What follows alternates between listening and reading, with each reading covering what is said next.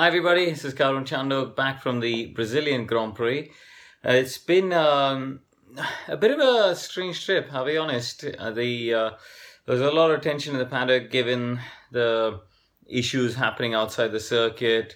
We were very fortunate that um, you know our friends from Mercedes, Williams, Pirelli, the FIA, nobody was was hurt. Although um, you know some of them had their belongings taken away, so it was a generally a bit of a tense atmosphere uh, at the weekend, even before we talk about stuff on track. So um, let's talk about the stuff on track.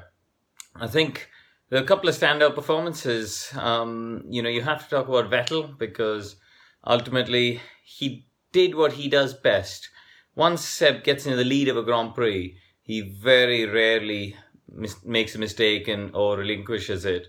Um, I think Austin this year comes to mind as a as one of those rare races. But you think of all those wins he racked up with Red Bull, where he, you know, get in front, break the DRS, and then just disappear off into the distance. And that's kind of what he did here. He's very, very good. And once he gets in front, putting his foot down and breaking that uh, crucial gap to the DRS. And, you know, Valtteri had, you know, an opportunity, or they tried to create an opportunity, I think, uh, Mercedes around the pit stops, but they were never really close enough. You know, 1.9 seconds, I think, was the gap. And that's why we heard Tony Ross on the radio to Valtteri saying, look, try and close it down. And he just didn't have enough pace to do it, um, which was a little bit disappointing um, from from their side, I think, because, you know, Lewis displayed some amazing pace, but we have to bear in mind that, um, you know, before we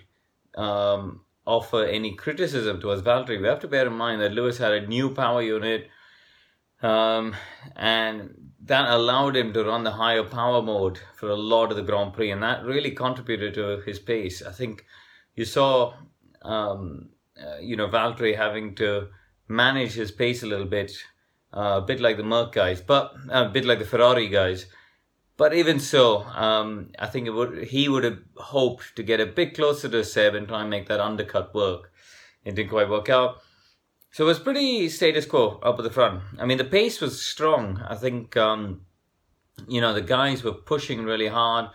There was very low tire deg, although there was a little bit of blistering, but the actual wear was quite low, which meant that the drivers were able to push quite hard all the way through the Grand Prix. Um, you know, for a lot of the Grand Prix, in fact, at a at a pretty high pace. So it was quite a physical race, I think, for all the drivers.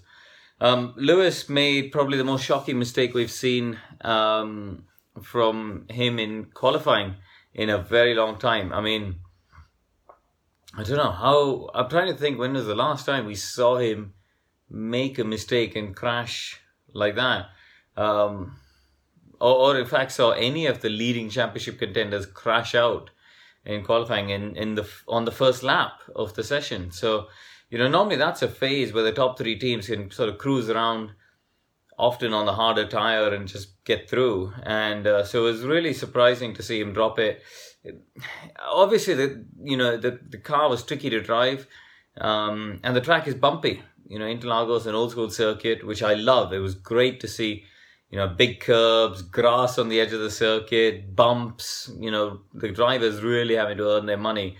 And you can see as Lewis climbed the hill towards um, Ferradura, the turn 6 7, however you want to call it, the back of the car was just bobbing around a little bit.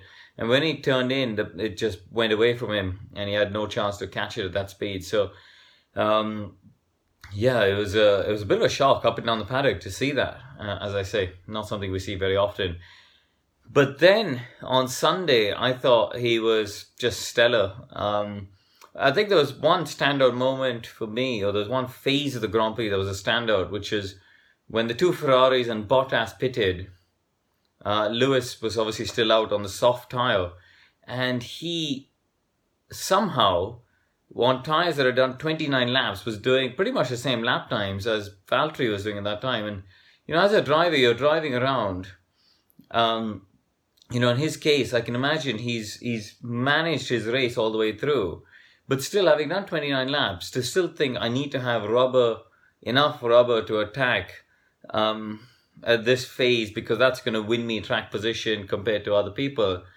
Uh, you know that that takes a great amount of discipline in the first part of the race in traffic, um, and then he really unleashed that performance, and that allowed him to jump the Red Bulls and um, or, get you know he passed Max on track in the end. But uh, it, it, I think that was a very important phase of the Grand Prix when he had free air to to win that lap time.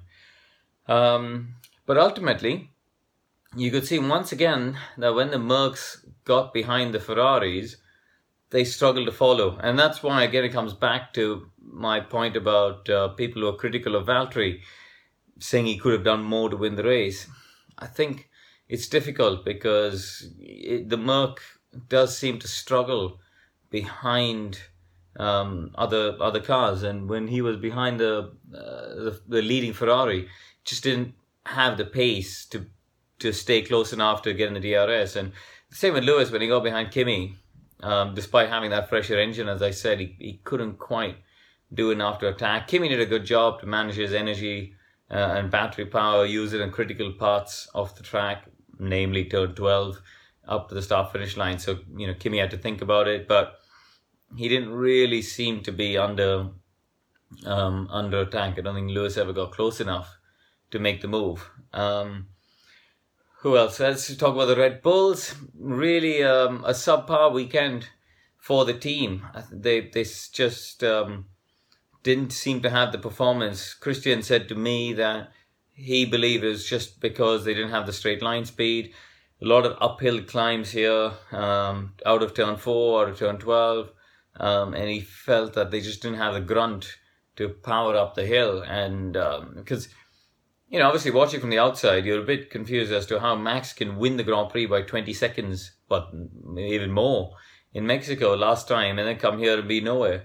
Um, they put it down to to power and straight line speed. So, uh, um, you know, we'll see. Um, I think Abu Dhabi as well could be quite difficult for them. We got two long straights. Again, that could be quite difficult and uh, even in between those long straights, you got a couple of shorter straights as well. Start finish one, for example, and uh, the run through turns two and three should be pretty easy flat this year in the 2017 cars. So, yeah, I think this could be pretty tough for them next time. Um, Felipe Massa, I thought, did a really good job. Um, he's always very, very good in Interlagos and true to form. He was, um, you know, he was very competitive right from the first free practice, I went out to watch trackside in the first free practice session for a change. And it was nice to see, um, you know, some of the high speed corners that Felipe looked really committed straight from FP1. And um, he carried that form through till the Grand Prix to, to beat Fernando, uh, hold off Perez. You know, there's a really strong performance. And I think he, he was obviously very happy and he should be very proud of that last uh, Interlagos performance. So, um, yeah, that's pretty much my summary. It wasn't the most exciting Grand Prix in Brazil, though, was it? You know, I think we had a bunch of activity at the front, uh, at the start. We had a bit of activity towards the end, and in the middle, it sort of settled down. We were just having to watch the Lewis and Ricciardo um, battles come through. So, uh, yeah, not not the most exciting Brazilian Grand Prix, considering that is normally one of the most dramatic venues uh, on the F1 calendar six championships have been settled there. So a little bit of the fizz has gone out of it. But anyway, on to Abu Dhabi. See you then.